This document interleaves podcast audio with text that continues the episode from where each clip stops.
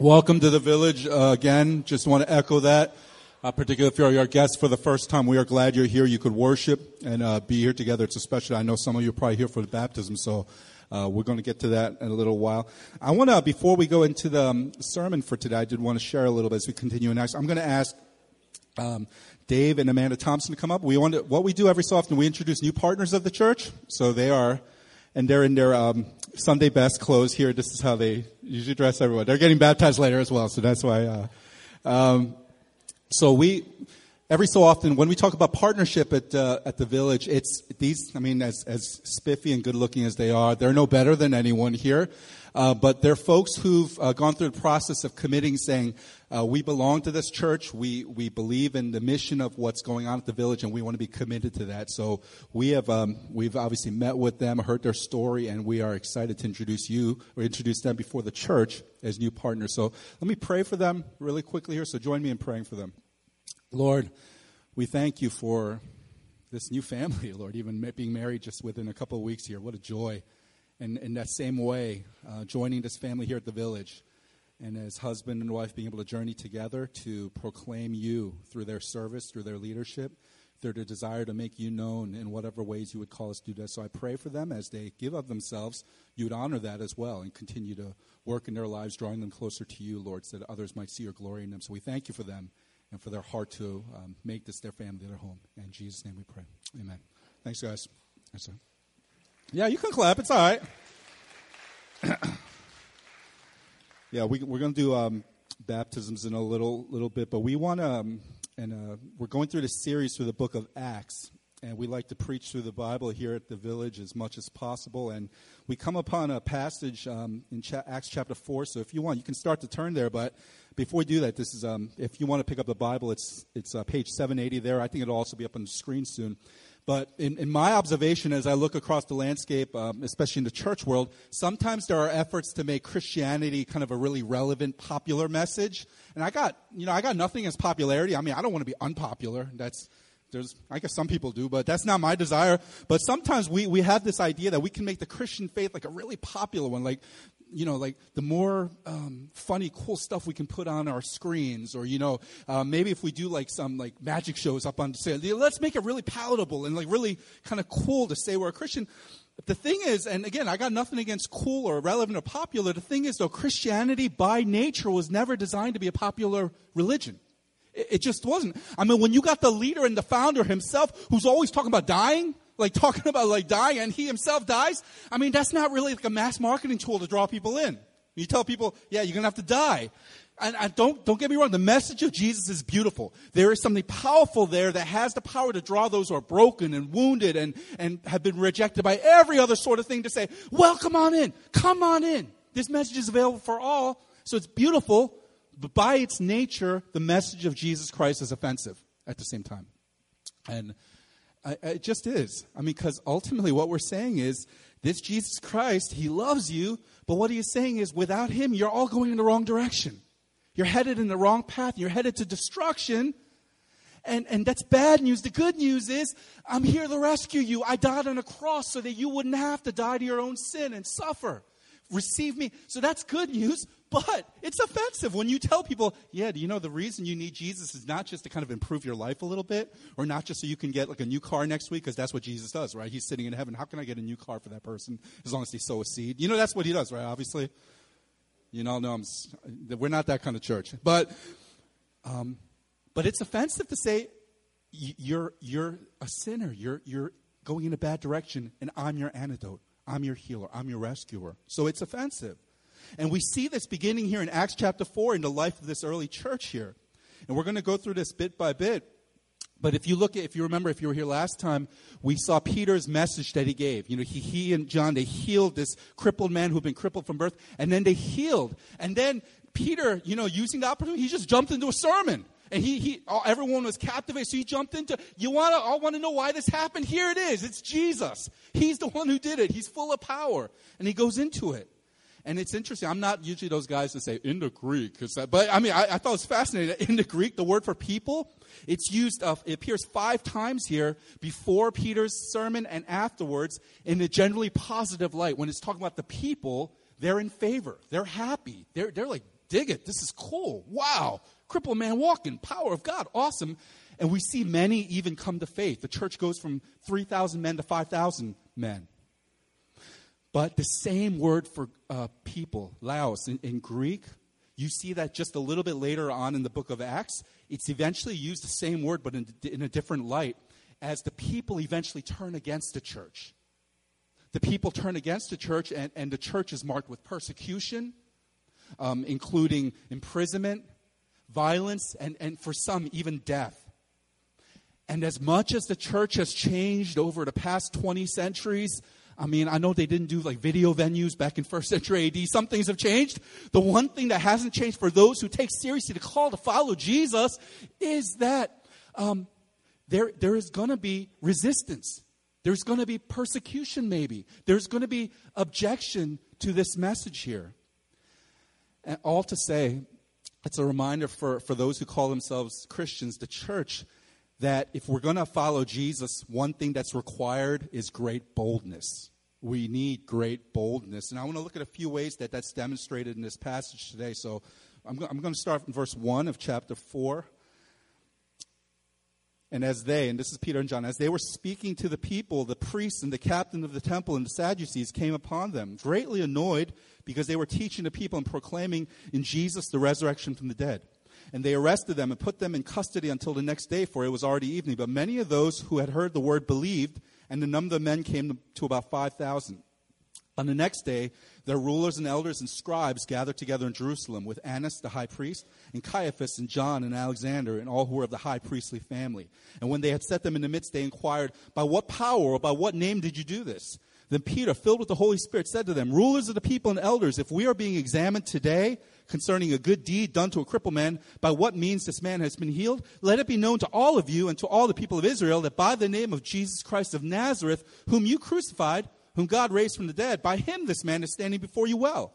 This Jesus is the stone that was rejected by you, the builders, which has become the cornerstone. And there is salvation in no one else, for there is no other name under heaven given among men by which we must be saved. Now, when they saw the boldness of Peter and John and perceived that they were uneducated common men, they were astonished, and they recognized that they had been with Jesus. But seeing the man who was healed standing beside them, they had nothing to say in opposition. So it's fascinating. Again, verse 1 shows us that folks are paying attention to Peter and John. They like the message, and that's got those in power kind of nervous because they're interpreting a lot of what Peter's preaching as kind of anti authority, anti those in power. So you see here in verse 1, there's priests who are obviously in a position of power in the temple. And they're worried because the message seems to be saying, you know what? The authorities are not right here. We also have described in verse 1 the captain of the temple. This captain of the temple was the commander of the temple police force. And again, he was a member of one of the important priestly families. So again, another important person. Then you have the Sadducees. And these were, these were people who held prominent positions in the Sanhedrin, which was basically the Jewish ruling council. And these guys were particularly ticked because one of their core beliefs was there's no such thing as a resurrection. So Peter going hard here saying, yo, Jesus was rose from the grave. So they're particularly upset here. And then it goes into verse 5 describing further the next day of who's involved here. You see rulers and elders and scribes, and they constitute this Jewish ruling council, the Sanhedrin. And in this Sanhedrin, in this council, you've got the high priests, you got members of his family. You got Sadducees, Sadducee, Pharisees, Pharisee. Basically, a council of the governing and ruling body of the Jewish people in, in both their civic and their religious affairs. So the men enlisted in verse 6 are even more specifically the executive committee of this council. Annas, he's, descri- he's called the high priest since this was a role that you held for life, even though officially he was not there anymore. His son in law Caiaphas, who's mentioned here, was now the high priest both of them with a lot of power. The John here might possibly be, scholars say, Jonathan, son of Annas, um, who was appointed high priest in 36 AD, or it could have been Jonathan ben Zakkai, who became president of the great synagogue after the fall of Jerusalem. You're like, okay, thanks for reading the phone book, Holmes. What's this all about? The point is, Peter and John are standing before a group of very powerful people here. He, they're standing before a group of uh, folks with a lot of standing. And um, I don't know if any of you have ever had to stand before like important crowds before, uh, whether uh, whether it's for a hearing or whether maybe you did something you shouldn't have and you had to stand before important people. Um, myself, I got no problem talking in front of people, right?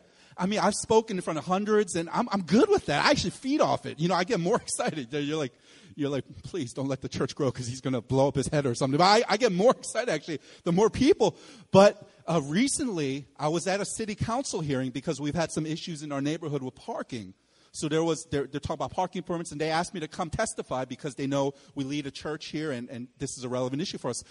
So yo, I'm getting ready to get up in front of this thing, and, and man, and it doesn't help that the people who are listening to are like five feet above you, right? That's how they do it. The power position, everyone's just elevated. It's like when you go into someone's business office and their, their chair is like two feet higher than yours. Like, yes, sir. You know, there's an automatic kind of physical thing about power, but I'm standing before them and I got that knee knocking thing going on.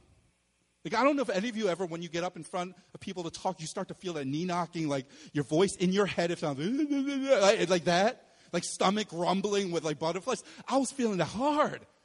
And I don't know exactly why, but I think there was something about, man, these are some important people who are going to make some important decisions. And, and, and, I, don't, I don't know exactly what to say. I feel out of my element here. And, and I think there's something about that, right? Being in front of quote unquote important people, it puts us in a certain kind of mindset. That's why verse 13 is so astounding here. And let me read again. Now, when they saw the boldness of Peter and John and perceived that they were uneducated, common men, they were astonished. This is significant here because they're used to people probably standing before the Sanhedrin and the council, like, oh no, I've done something wrong. And the, and the civic and religious leaders, they're going to talk to me, they're going to give me word. Oh, they're going to, I, I, and, and these two men, they don't care. They're like, yeah, we preach in the name of Jesus. Yeah, they're not afraid. They're bold. They're being told, hey, don't talk about this. And they keep talking about it. And, and, what it helps us to see is that the grace of Jesus, it transforms our view of authority. The grace of Jesus, it transforms the way we view those in power. As the scriptures tell us, God is not a respecter of persons. This does not mean we dishonor those who are in authority.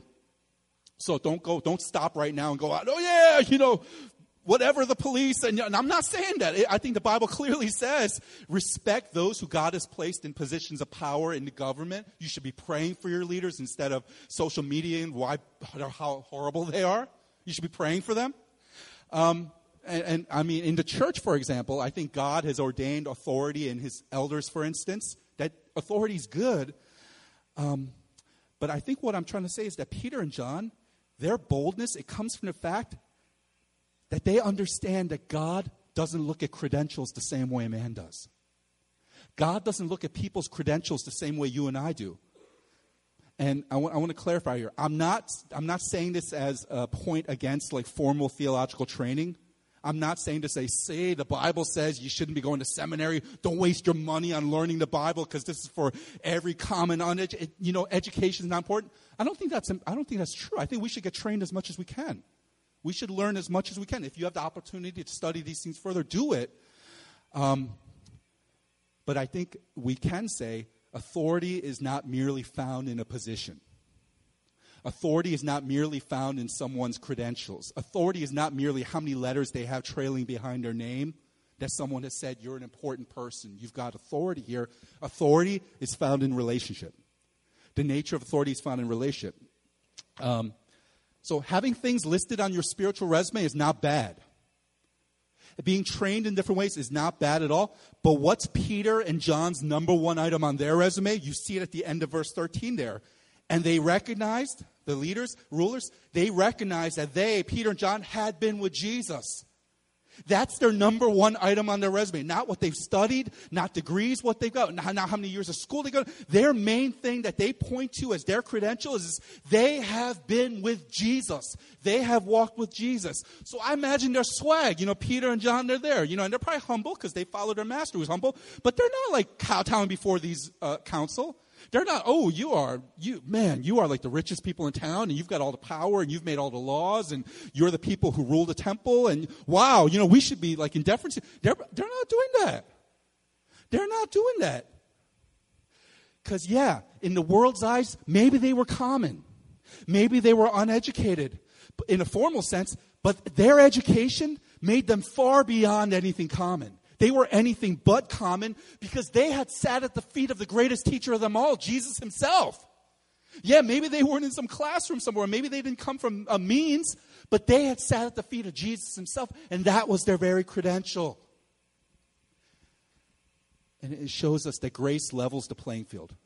Grace, it levels the playing field when we're in the church.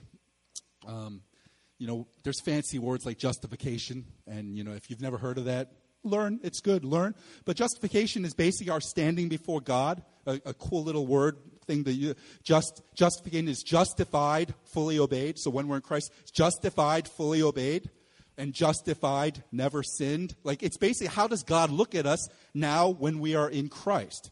That's what justification is. So we usually think about that vertically, like our relation with God. So when I'm in Christ, the way God looks at me, oh, now I'm, I'm, I'm his son. I'm his daughter. Well, I've been redeemed. I've been saved. I've been cleansed. And that's all true. That's all good. But justification also works horizontally. What it means, it's not just about how we are now in our status with God, but it's also our status with one another. Justification says, when I am in Christ and you are in Christ, there's none of us that's better than anyone else.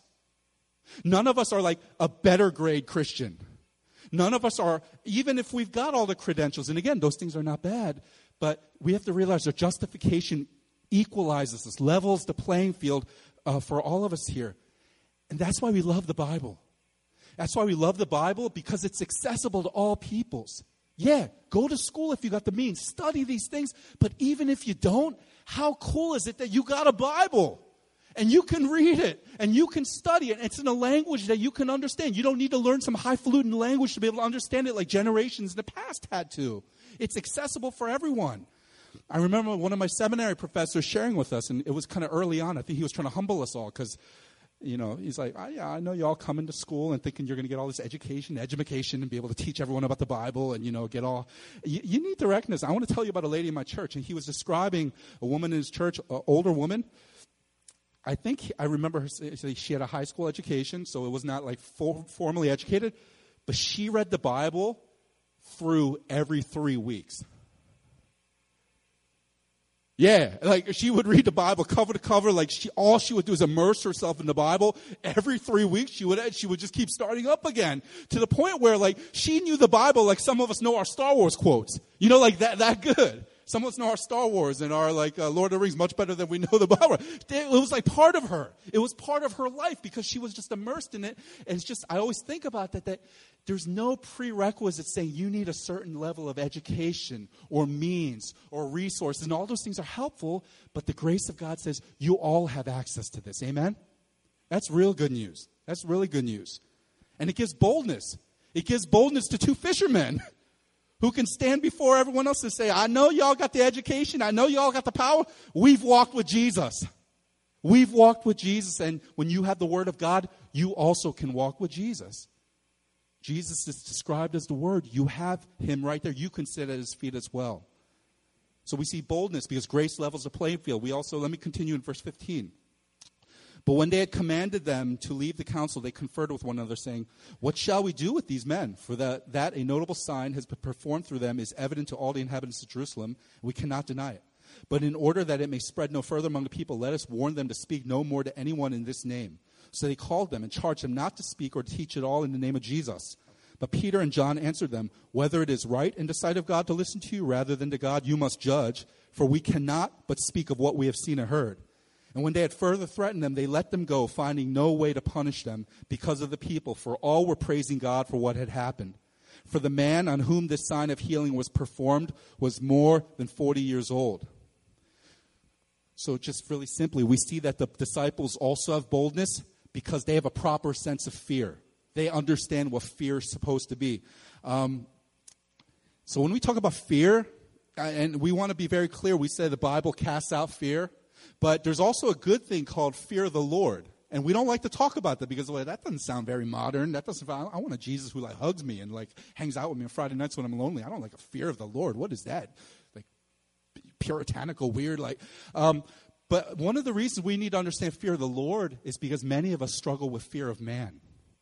And what fear of man is, Um, there's a man, Ed Welch, he, just, he defines it. I, I really like his definition. He says, people's opinions, possible opinions, attitudes, or withholding of love become your master. Our fear of other people controls us. Basically, fear of man is we derive who we are through the eyes of other people. The way we view our worth, the way we view our identity, is through how do other people view us?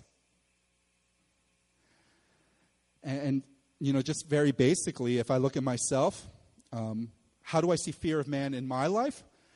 I preach this every week, right? I believe, I'm not like faking you out. I believe this stuff. I believe that we have the message for eternal life. I believe that Jesus saves. I believe in a train wrecked, jacked up, messed up world that there is hope and his name is Jesus. I believe with all my heart. I've given my whole life to this. But when it comes to me sharing with a stranger on the street, I become like a little middle school kid, all scared. and like, oh man, but they're, they're going to think I'm one of the like wacko Christians, like those boycotting Disney kind of Christians. They're going to think I'm one of those. Or man, they're going to think I'm one of those like Bible thumping like weirdos and oh man, or, or man, I can't talk to my neighbor about this. We got to look at each other like every day. This is going to get really awkward. What, what's he going to think about us? And, and as much as, and I, I don't think I'm fooling myself. I really believe this message. But what I see in my heart is that my fear of what other people think is often stronger than what I really believe God to be. And one of a great definition that we can look at what fear of the Lord is fear of the Lord is living with the recognition that God sees what I'm doing. Basically, that God is real. And living our life in a way where we believe God is real and He actually sees my life. And I think we see that described here in verse 17. But in order that it may spread no further among the people, let us warn them to speak no more to anyone in this name. So, so the leaders, they're like, okay, well, well, here's your directive, okay? We can't do anything because we're going to get in trouble because everyone's liking you right now. But here's our word. You can go and we'll be gracious. Just don't talk about this anymore. So they called them and charged them not to speak or teach at all in the name of Jesus. I love Peter and John's answer. Whether it is right in the sight of God to listen to you rather than to God, you must judge for we cannot speak of what we have seen and heard. Basically, Peter and John are saying, We're crushing our fear of man here because we hear what you're saying, but we believe God is so real, we got to listen to what he's saying. And his estimation is important to us. And we, we're not trying to disrespect you, but it's contrary to what God is saying. And he is our first one that we have to honor here. Because boldness comes as God continually grows more and more real to us fear of man is that people are bigger to us than God. That's what fear of man is. People, their opinions, their estimations, that's bigger to us, that's bigger to us than God. Boldness comes when God grows more and more real to us. And God, when God's real to us, we become free not to fear other people, but to actually love them. Because when we fear people, we'll be afraid to say certain things because we don't want them to look down on us. Maybe for some of us, it's that we've been afraid to talk to some people because we don't want to lose their love. We don't want to push away their affection. We don't want to be considered a loser in our workplace. We don't want to affect our possible ability to rise in our ranks, whatever it might be. Often fear of man is there. But when we uh, truly understand who God is, we say, yeah, that's all real. But I love these people too much to withhold from them because I love and I believe God. And if I believe that's real, how selfish of me to not share just because I'm afraid of what it's going to mean for me. And that's why at our church we try to talk and cultivate a big view of God. Because this is not about, come on, you chicken heart, come on, come on. This is about saying, no, no, let God get bigger and bigger. He's already big, but our eyes about Him are small. Lord, give me bigger eyes for who you are so that everything has its proper perspective there. So we see boldness in terms of a fear of God rather than fear of man. We see further evidence of boldness after Peter and John are released. Let me read from verse 23. When they were released, they went to their friends and reported what the chief priests and the elders had said to them.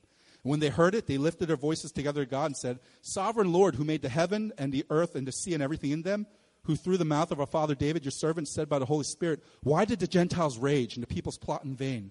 The kings of the earth set themselves, and the rulers were gathered together against the Lord and against his anointed.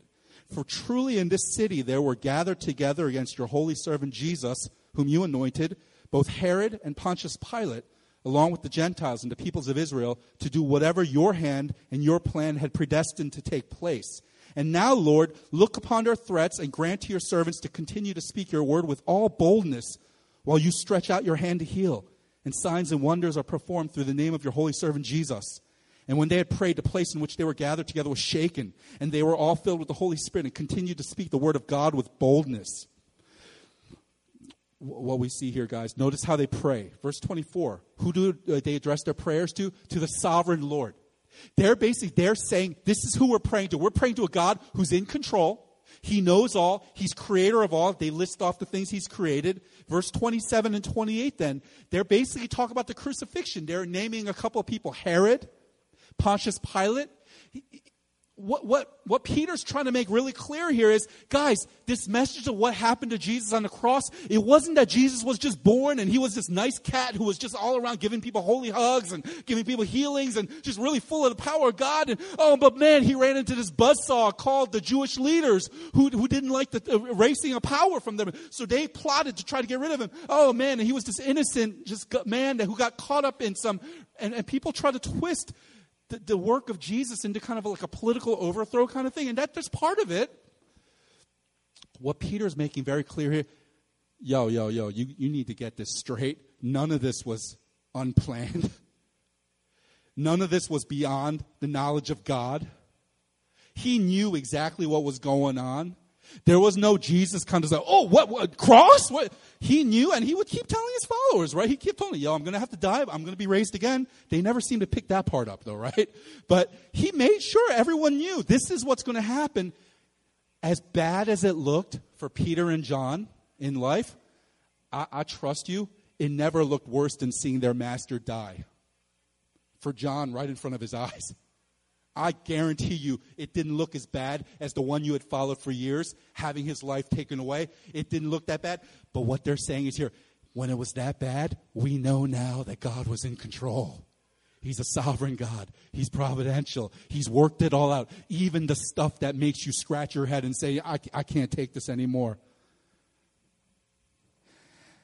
And, and the believers, you, you got to get this. They're not just filled with boldness because they're extraordinarily brave Sometimes we can read the Bible and say, man, and some of you who like comics, right? It's like, this is like a giant comic book, and these are like the heroes. Wow. Maybe someday I can have like an Apostle Paul card, because, you know, you, you know, and like we, we elevate these people as some, they're not more courageous or more bold than you and I by, by nature, but it's because they know God is in control.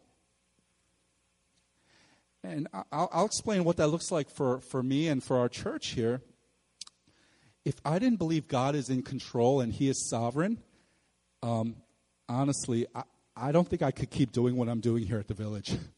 I, I really couldn't. I'd have to like trade in my pastor card and say, "Yo, let me go drive a tr- uh, truck somewhere." Maybe I, I could do that.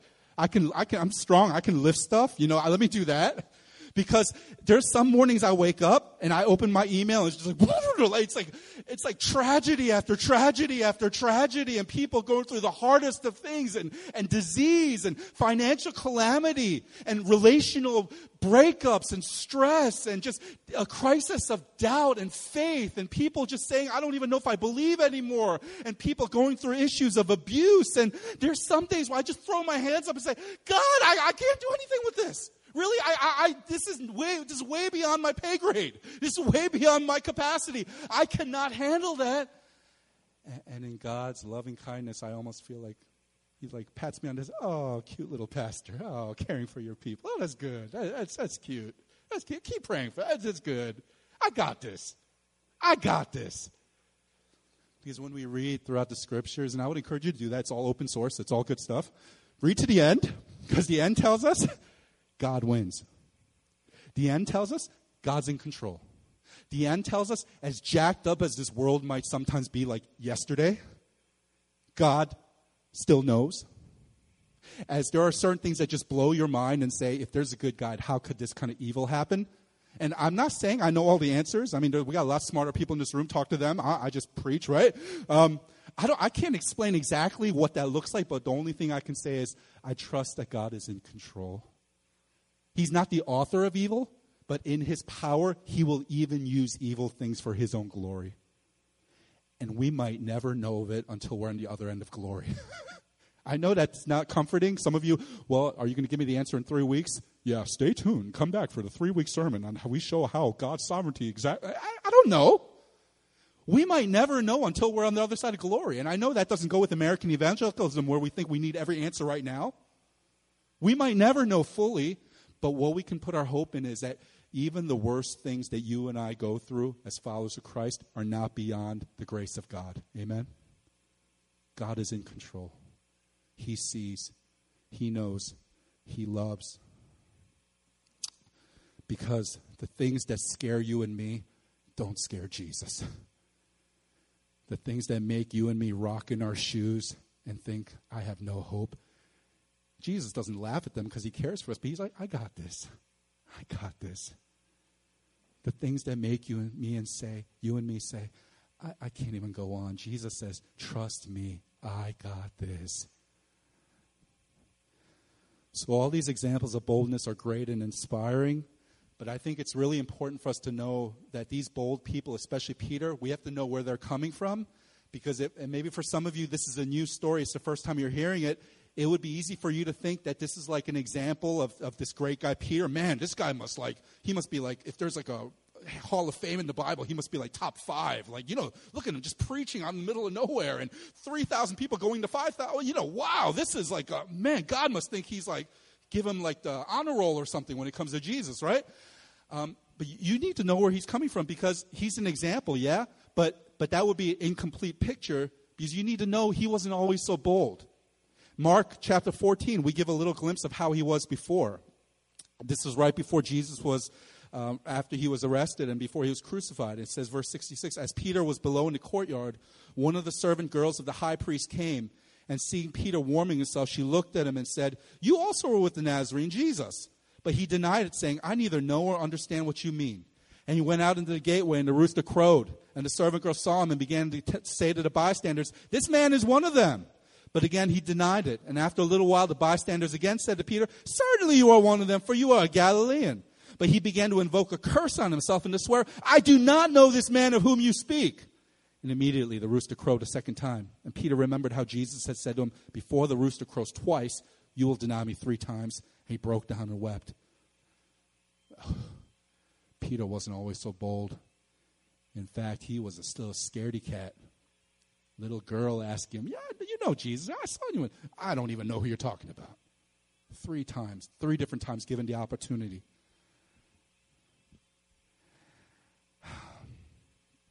And that's why it's astounding to see what we read earlier in Acts chapter 4, starting verse 7. And when they had set them in the midst, they inquired, By what power or by what name did you do this?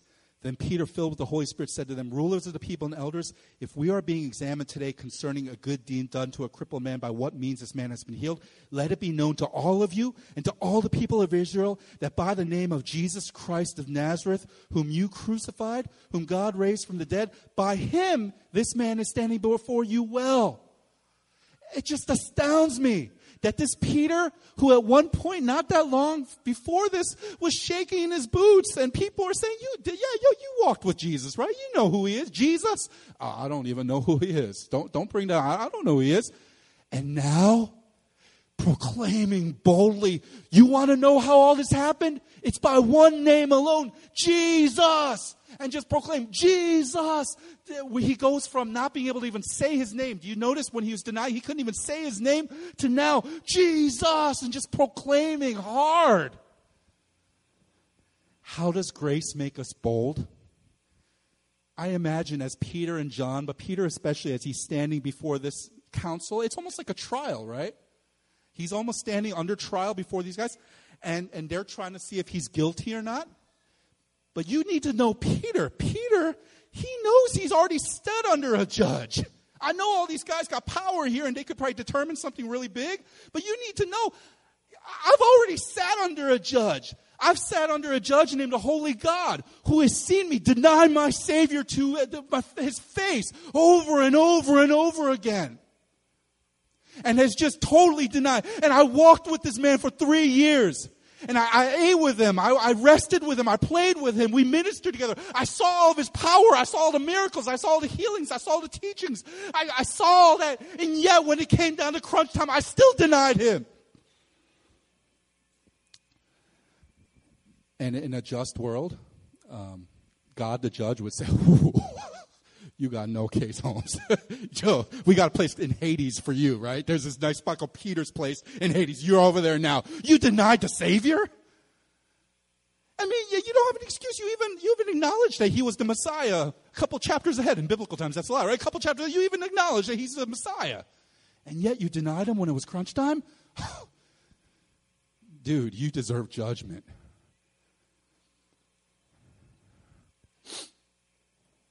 But in the midst of judgment that he knew he deserved, what did he get?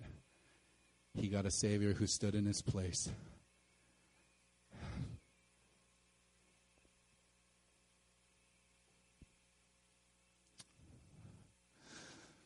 He knows a God who's seen him at his very worst.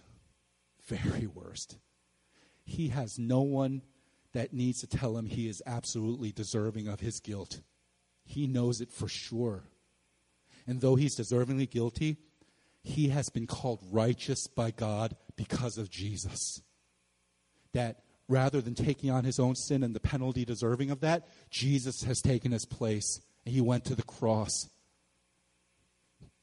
So you need to know that. So when Peter's standing before this council, all big and mighty, and like, yo, you'll be scared of us, he's like, I've already stood before God. I stood before God in all of my sin, all of my deserving shame. I should be punished, but God has given me life and He's restored me. I don't fear you. And like Peter, when we fathom that there is a God who knows absolutely everything about us, even the worst stuff, even the stuff that you come to church week after week trying really hard to try to cover up trying to get really holy moly, and the people around here don't think you're a different person. No, you, you must be. All that stuff. God knows all of that. And yet, He still loves us.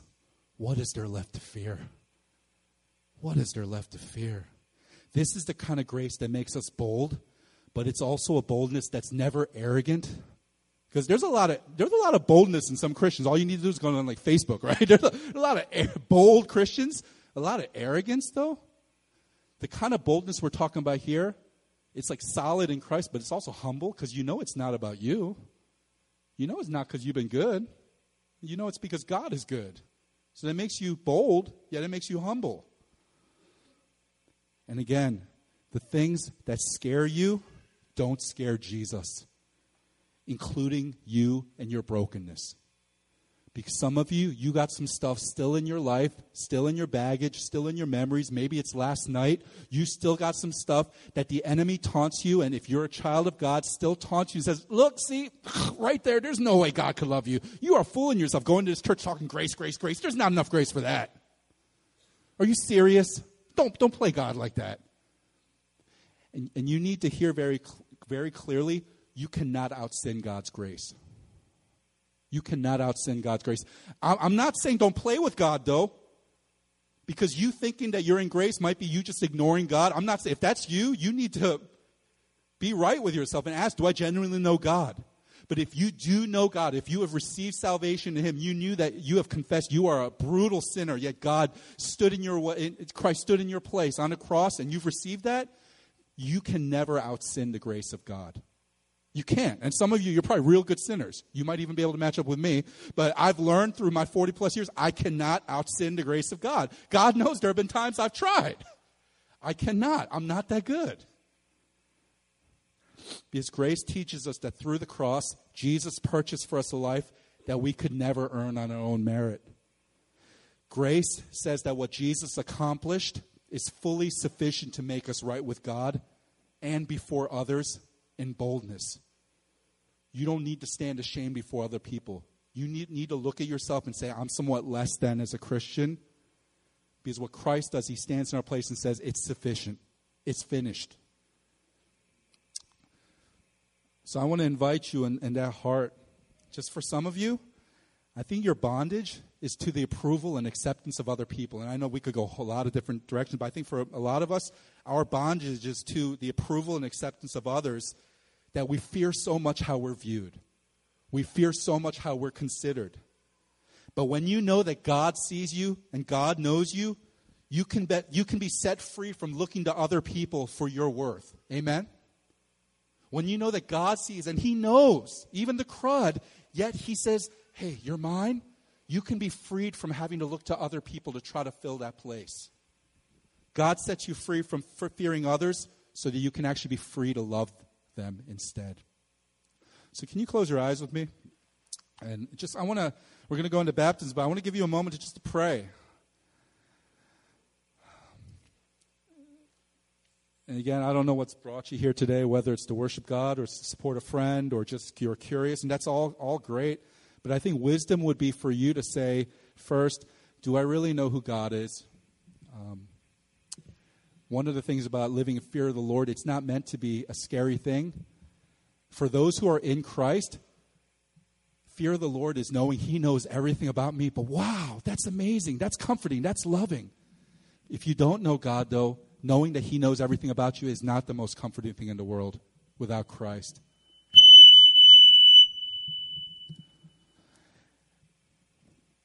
And let me ask you, just take that for a moment right now. We're going to hear some great stories of how God's worked in some people's lives. But what I want you to know is this story is not just for these great people up here, but this is for you as well. Do you live in fear of what people think about you? Has it caused you to, to make some really poor choices in life, even? God wants to free you from that. So let me pray for us for a moment, and you can quietly think that as well. Lord, we pray as we think on your word and the good news. Thank you, Lord, that for some of us, good news is so good because we've lived bad news. We've lived trying to be approved by other people. Lord, for some of us, the reason good news is so good is because we have tried to be acceptable to our standards, people's standards, and we've always fallen short.